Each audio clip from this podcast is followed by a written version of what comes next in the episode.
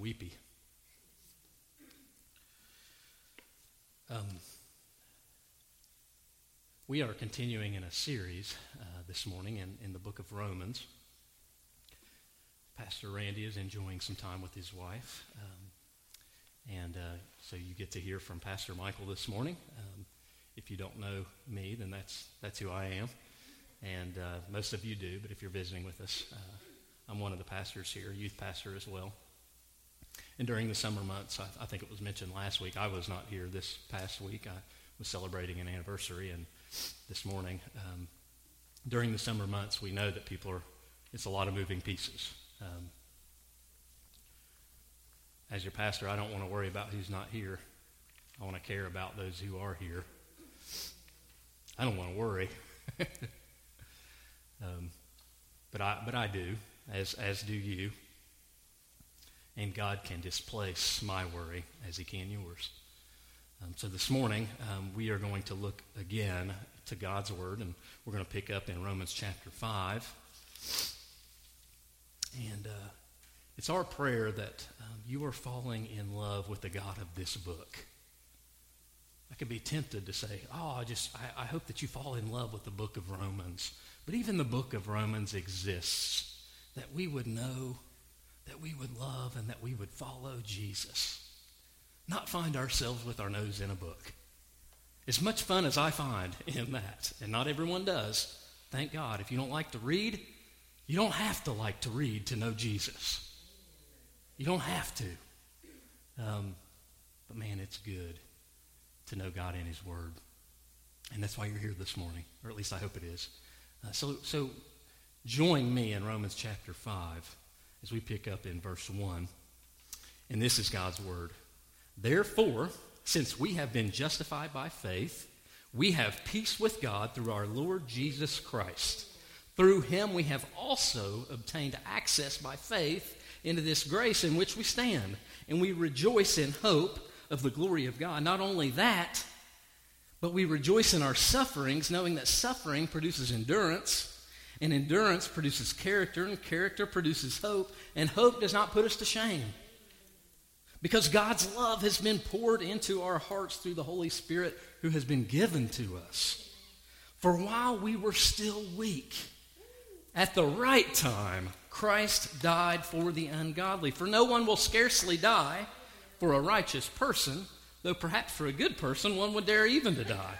But God shows his love for us in that while we were still sinners, Christ died for us.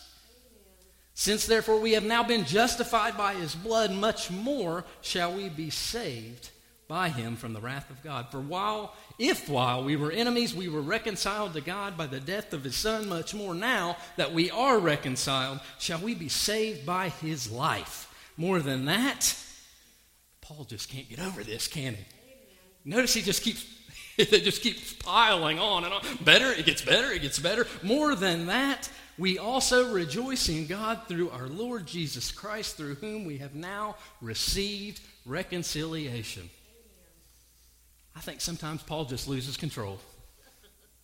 We could do that every now and then, couldn't we? I want to ask you all a question as we frame up the message today, and the title would be Now That We Are Justified.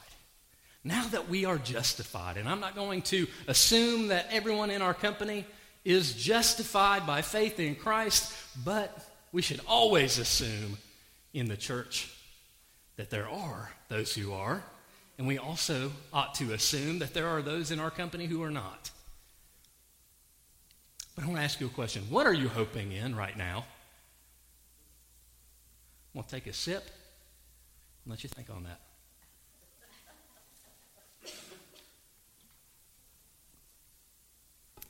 What are you hoping in right now? Not the correct answer, but what are you really hoping in? Not what I'm telling you or what this service has been telling you that you can hope in, but what are you legitimately hoping in right now? It can be a number of things. And the question that follows that is will it leave you disappointed or ashamed when it does not deliver, or in fact, it may not even happen? What are you hoping in? Maybe it's if I could just have things the way that they used to be. Maybe if you recall, there is such a thing as a sweet spot in life. And if you could just go back there, that is hope fulfilled. Maybe it's a happy marriage. Maybe it's having a true friend. Sounds simple enough, doesn't it? Maybe it's that your kids would stay out of trouble. Or maybe that they just call once in a while, that they'd care enough. Maybe it, it's a job that actually pays the bills. Some of us, maybe it's a clean house for once.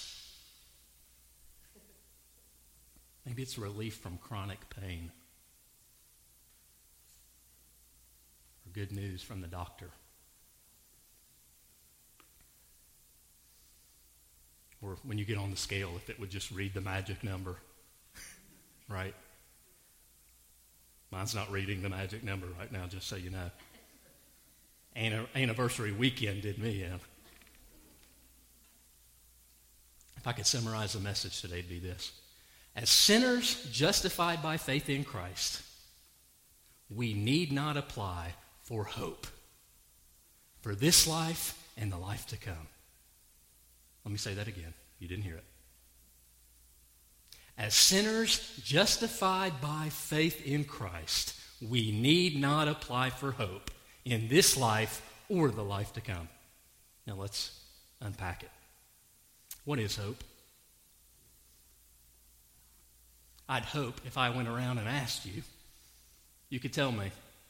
But I imagine, as we often realize when we ask questions like these, we can get as many answers as there are people in this room.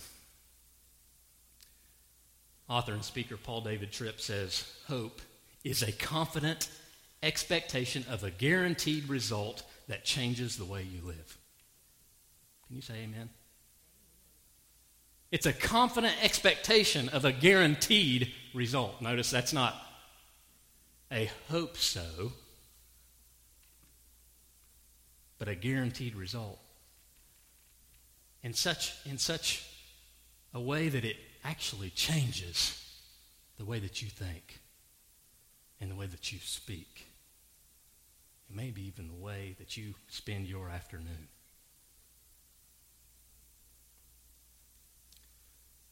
We'll start out in verses 1 and 2, if you look back at them with me. Paul has just set up in chapters 1 through 4 that we are justified only by faith in Christ. Christ saves. Your faith itself does not save. Christ uses your faith to save. Faith is the instrument by which you are saved. Christ is the Savior. You do not save you. And you, you don't get in by works or deeds or merit. He starts out telling us here through Christ we have, due to our justification, peace with God. What an amazing statement that you can have peace with God. You can be at peace with God. And not only that, but you can have access to Him.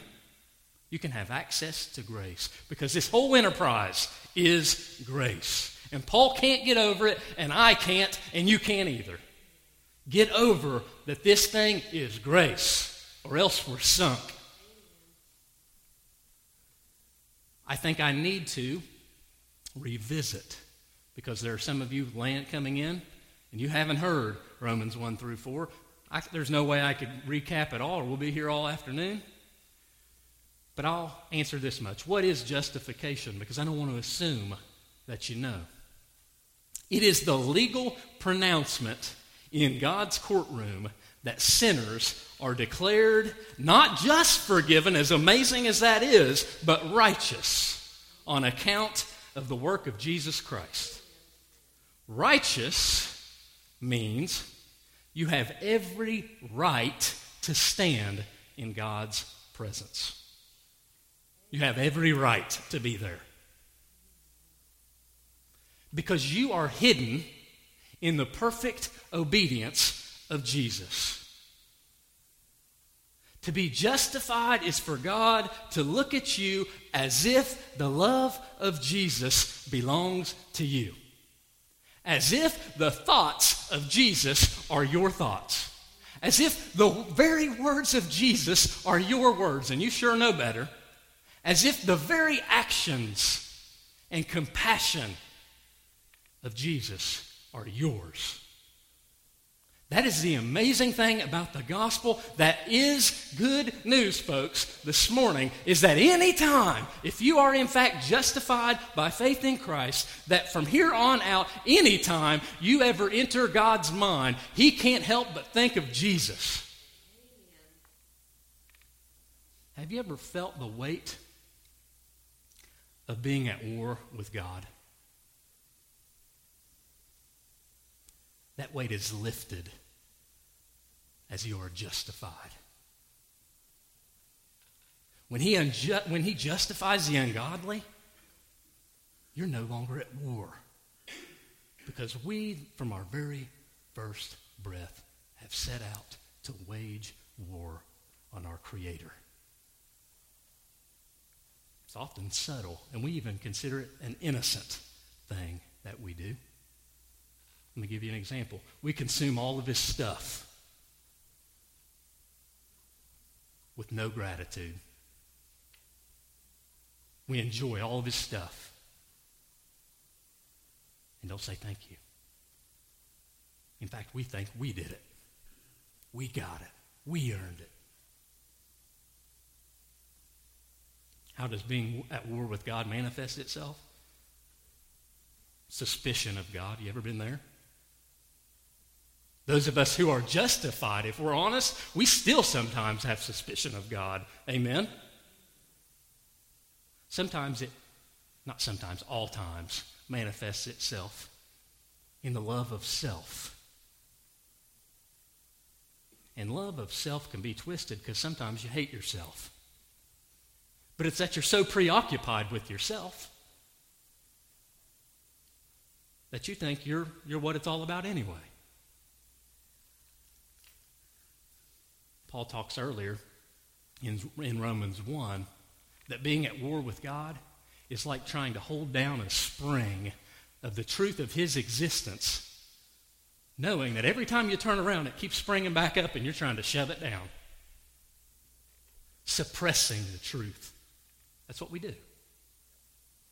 Innocent thing, we think. Not so.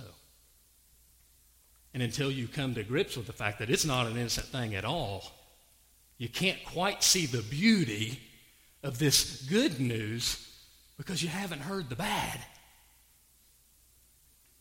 And you haven't come to grips with your undeserving. He owes us nothing. You know that, don't you? It's all the work of grace, and Paul says that up front. He says it's, it's grace in which we stand, right? You stand in the presence of God on account of grace. Here's a, here's a picture of the implications of the fact that we have peace with God and we have access to grace. Prayer. The implication. Here's an everyday, moment by moment implication prayer. Recently, I've come to see prayer as a means of experiencing God's grace in real time, not just a very difficult work that I'm to engage in, which it certainly is. If any of you have ever tried to pray, you know it's a work, isn't it? But have you seen on the flip side that it's a grace, it's a gift that God has given you? That every day, every moment, you can step into His presence and awareness of the fact God hears you, He sees you, He knows you. And I can do that because He'll really hear me out. No matter if it's something big or small. Everything's small to God, by the way. You ever thought of that? It's all small to God. If I may, let me confess. Um, this pastor is more like you than you think. I really struggle with prayer. I'm reading a book on it right now. I know you think, well, you got a Bible that tells you all about it. Sometimes I need another book too. I can go back to thinking that God needs me to clean up first. Can you relate to that? I get stiff. I sulk instead of running to Him. I really do want to be a man of prayer. I don't want to be a pretender. I don't want to be a professional. I don't want to be an actor on a stage who folks can say, man, he prays pretty. But then I know me. I know who I am when you're not watching.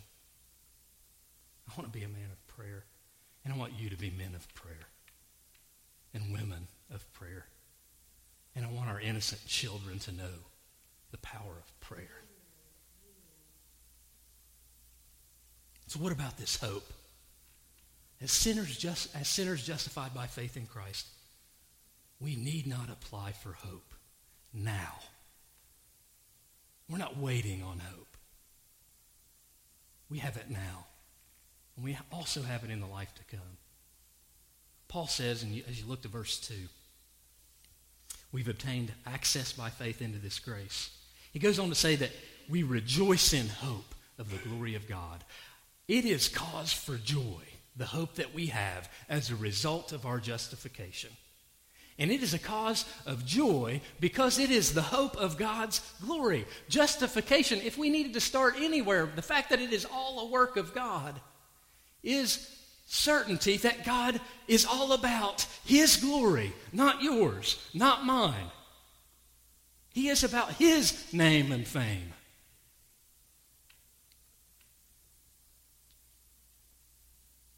Can you fake joy? Not very long. Did you catch that? Our hope is in God's glory, not our own.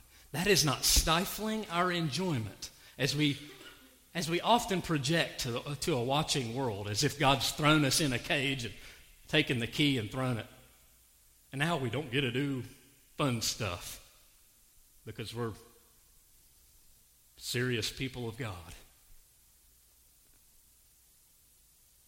This means that joy is found in your kingdom come and your will be done, not my little kingdom of self. And you know how that shows up when everyone in your home and everyone in your workplace and everyone in, in your class, if you're a teacher or wherever, everyone's your subject, right? To serve your kingdom needs, to obey my commands and live up to my expectations.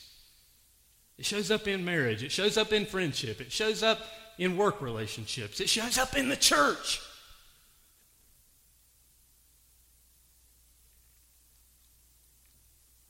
Your kingdom come, Jesus prays when asked. How, how, how, how do we pray? How do we pray? Your kingdom come, Father. Your will be done. And this is an ultimate awareness. Our joy in God's glory is an ultimate awareness of where all of this is headed. Do you get where all of it is moving towards? Jude 25 says, To the only God, our Savior, through Jesus Christ our Lord, be glory, majesty, dominion, and authority before all time and now and forever. Amen. So be it. Man, that's good. And this joy is rooted, lest you forget, in being at peace with God. And this is the joy that hits the streets where we live and, and, and, and where we work and where we play, and it frees us to laugh. When's the last time you heard the laughter of the redeemed? you take yourself too seriously, and so do I. Say, Michael, smile. Smile, son. Your sins are forgiven.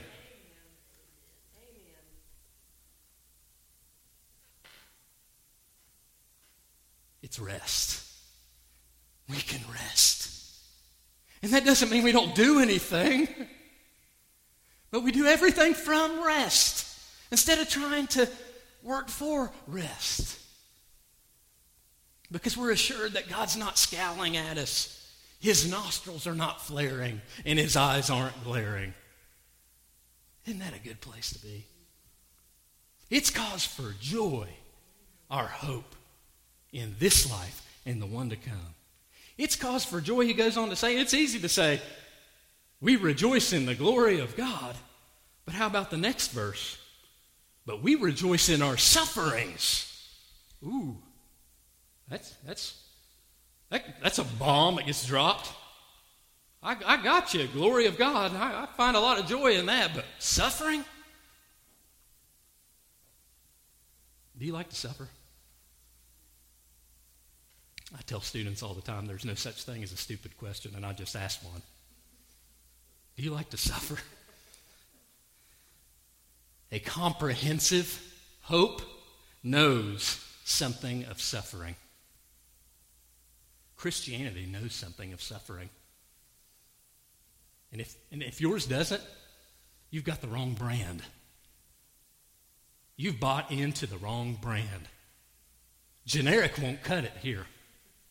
You can't, you can't have a Christianity that turns a blind eye to suffering or downplays suffering. And our suffering, we come to realize, it says here, but we rejoice in our sufferings, knowing something about our sufferings.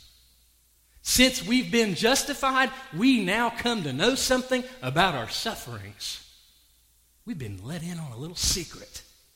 Did you know that? Our suffering doesn't occur because God has a change of heart.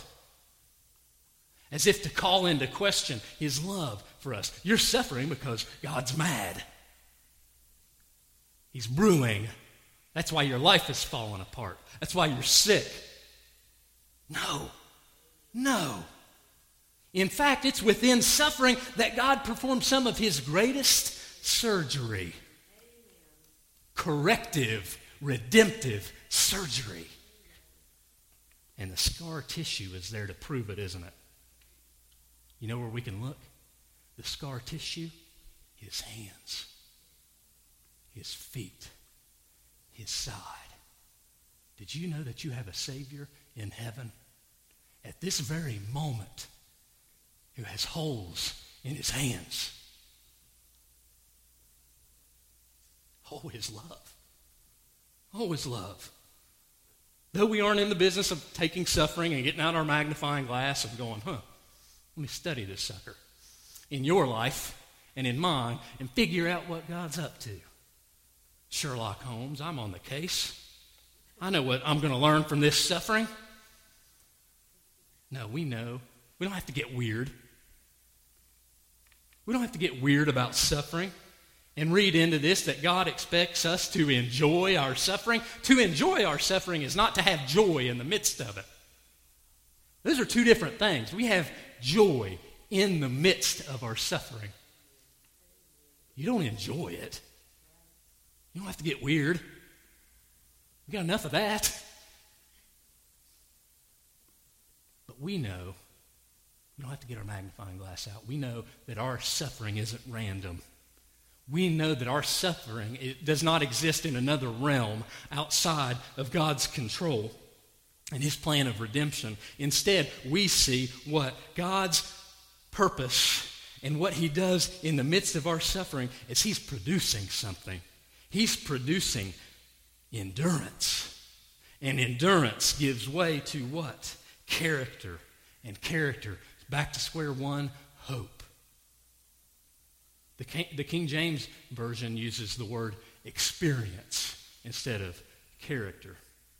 So we know that we have come to know that our suffering cultivates character. And, and, and you know what I mean. You see that on the backside of suffering, don't you? You don't see your character being cultivated like on the onset of going into suffering. Oh man, I, I'm, I'm getting some incredible experience here. You see it on the backside. But this is here so that you'll know that as you start wading into suffering and pain and difficulty, that God's not checked out and checked into a hotel on vacation. He is there in the midst of it. And if he's not, you got a greater problem altogether. I said the King James uses experience. Our brothers and sisters in this room and those who aren't here this morning need to know that we have been through it too. Going through the gutter. We can share one another's burdens. We can share in one another's comfort. And how are we supposed to know that unless we'll get real with the fact that suffering is not an exception to the Christian life? It is the norm. It's the norm. Look with me at verses 5 to 8. Hope doesn't put us to shame, it doesn't disappoint because God's love has been poured into our hearts through the Holy Spirit who's been given to us. So this hope delivers. This is hope in this life. And it's, what hope is this? This is God's love in our hearts that we're talking about. And how did it get there? By the Holy Spirit. Is there anything on this earth, earth, possessions, pleasures, places, or people that can give such hope? Peace with God and love in your heart from God. Do you have an appetite for heaven?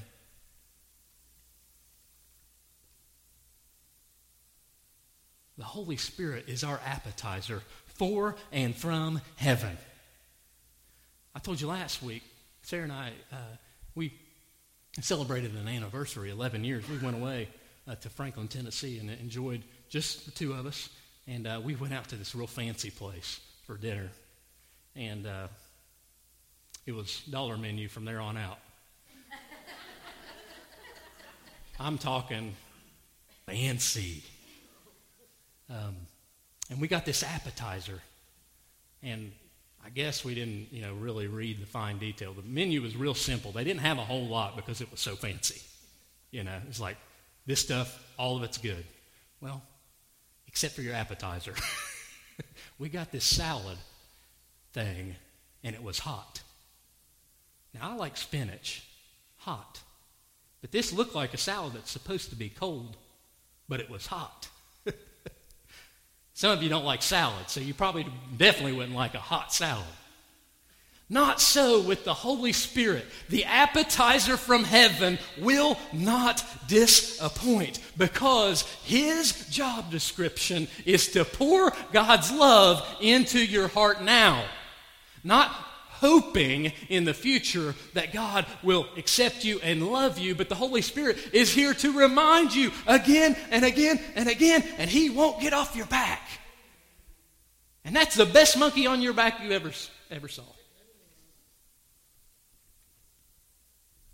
He reminds, of, uh, reminds me of my sonship and you, you of yours. He grants me assurance that in Christ God loves me and even likes me. It is by His Spirit in us that we, we are free. We are free to forgive those who have hurt us, betrayed us, wronged us in all kinds of ways. You can't do that apart from the Spirit. You can't muster it. You can't conjure it. You can't be it.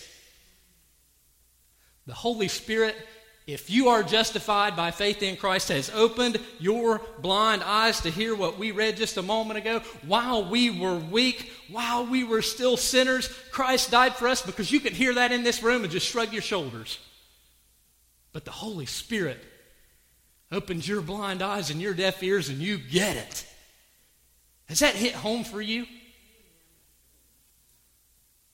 While I was still a sinner, he says, while we. Has it hit home for you that you can say this morning, while I was still a sinner, while I was still weak, Christ died for me?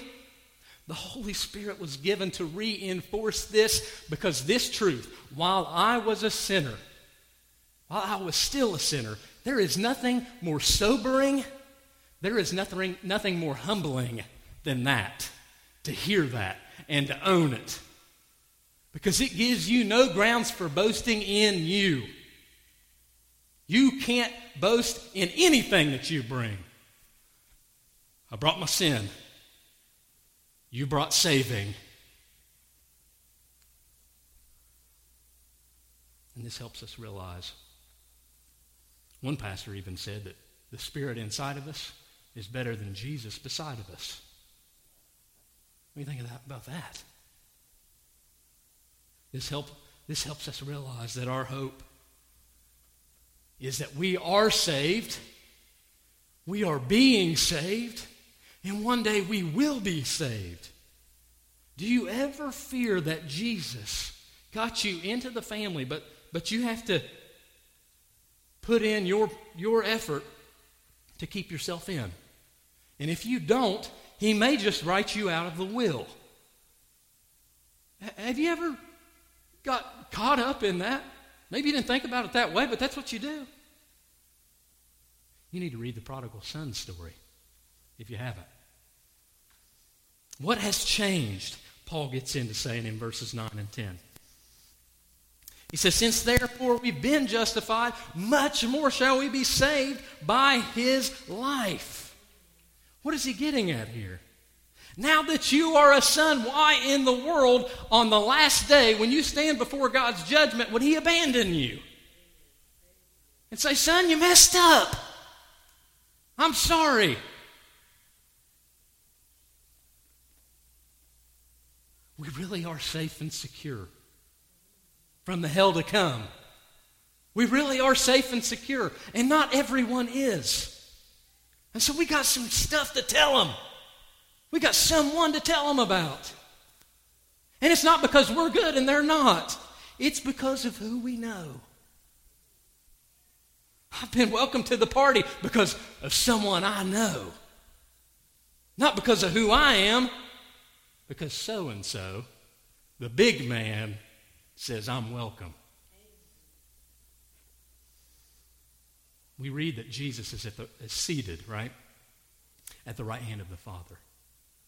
I guess he must be up there just twiddling his thumbs, right? Waiting until dad says, Go get him, son. That's ridiculous, isn't it? Have you not heard of his advocating? Have you not heard of his interceding? He has accomplished our salvation, and even here and now, he is bringing it to completion. Hebrews 7:25. You heard that one? Consequently, he is able to save to the uttermost those who draw near to God through him, since he always lives to make intercession for them. Let me tell you something. This is not new, but it will be for some of you.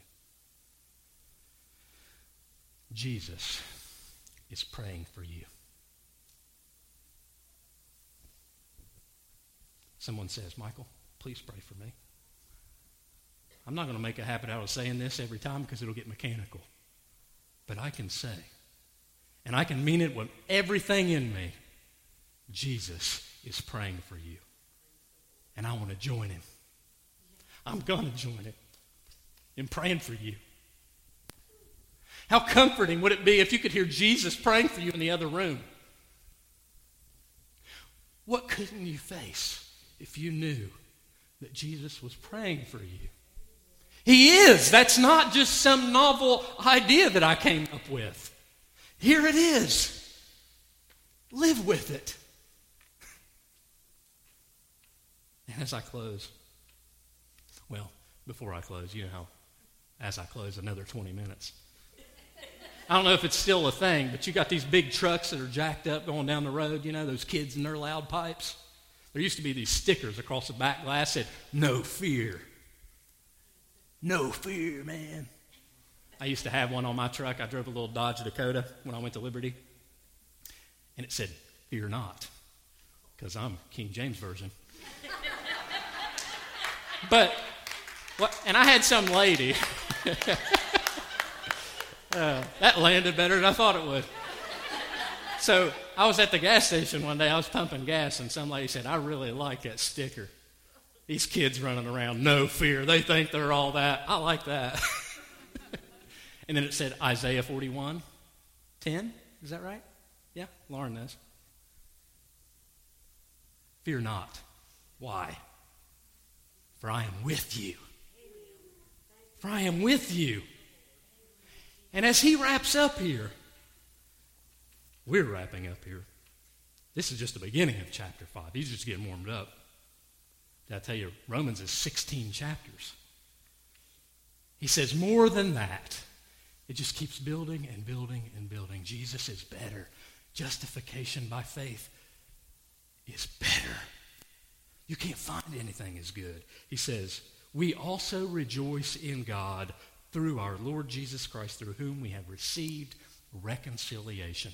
If justification is the legal verbiage for you being declared not guilty and righteous, perfect, reconciliation is the language of intimacy and relationship that you and I now get to enjoy. Isn't that amazing? He wraps up saying, You're not in the courtroom, and you guys have heard me say this 10 times because I can't get over it. You're not in the courtroom anymore. You're in the family room. Come on, get out of the courtroom. I told these guys uh, at the recovery house this past week, you're standing in there, the judge is in front of you, and he's your dad, and he says, Son, get out of here. I don't have anything on you. That's our existence. If you have trusted the righteousness of Christ, if you have repented of your sins and cling to Him only, not your own pulling yourself up by your bootstraps,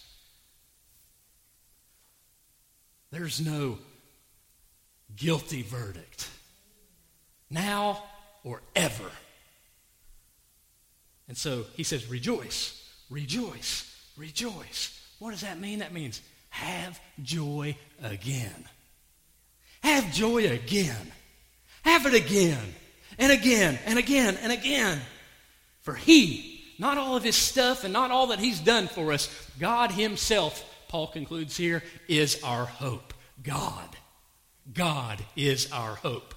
He was our greatest enemy, and now He's our greatest friend and family. He is our Father. And I can't do anything to change that.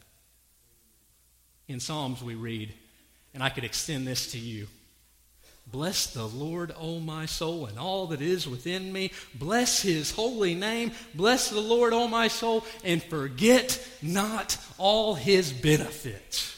I think Paul's kind of riffing on that. Let, let me tell you about the benefits of Jesus. Joy again. He is our greatest portion and prize. Are you at peace with God? You can rise with me and stand. This is when we actually land the plane.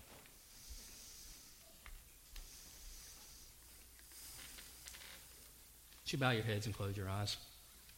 Just let some of what you've heard sink in for a minute.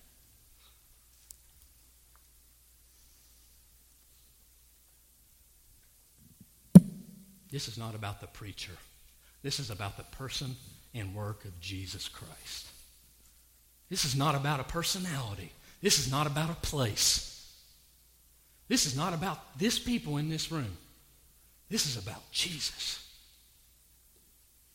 Are you at peace with God? Have you repented of your sin with trust in Christ as the only means to be righteous before God? My brothers and sisters in this room, as you have a moment to just think, are you casting your hopes on possessions and pleasures and people, or maybe even a particular place in life? Beloved, in Christ you can rest. You can rest. Your hope is now and forever. Jesus. Quit climbing. If there is such a thing as arriving in this life, it's Christ. So many of us, we're trying to arrive. We've all got our own definition. You're already there. For Christ is life. Not me, not my pursuits. Together, we hope in him. And his invitation still stands. Come again. to Christ. Joy again in Christ. And if you never have, let me tell you something. He'll never turn you away. Won't you come?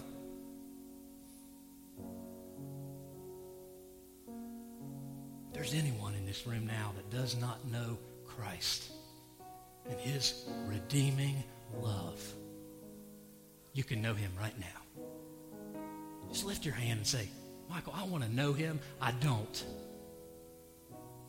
Just raise your hand and say, Michael, and this is not because I must know, but because I do want to pray for you. It's weird. It may be. I'd like to sincerely pray for you if you don't know Christ this morning. Anyone?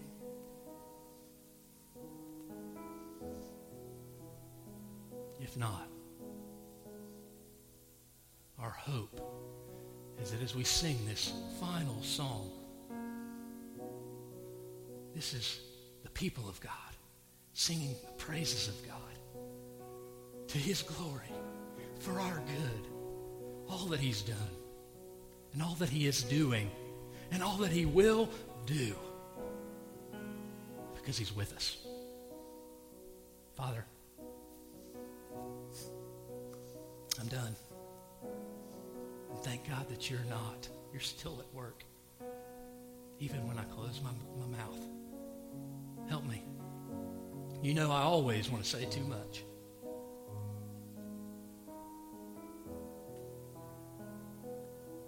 These people as only you can be. And as we sing, God, minister to their hearts, not just this hour, but this afternoon, this week, as they, just as I need Jesus. In his name we pray. Amen.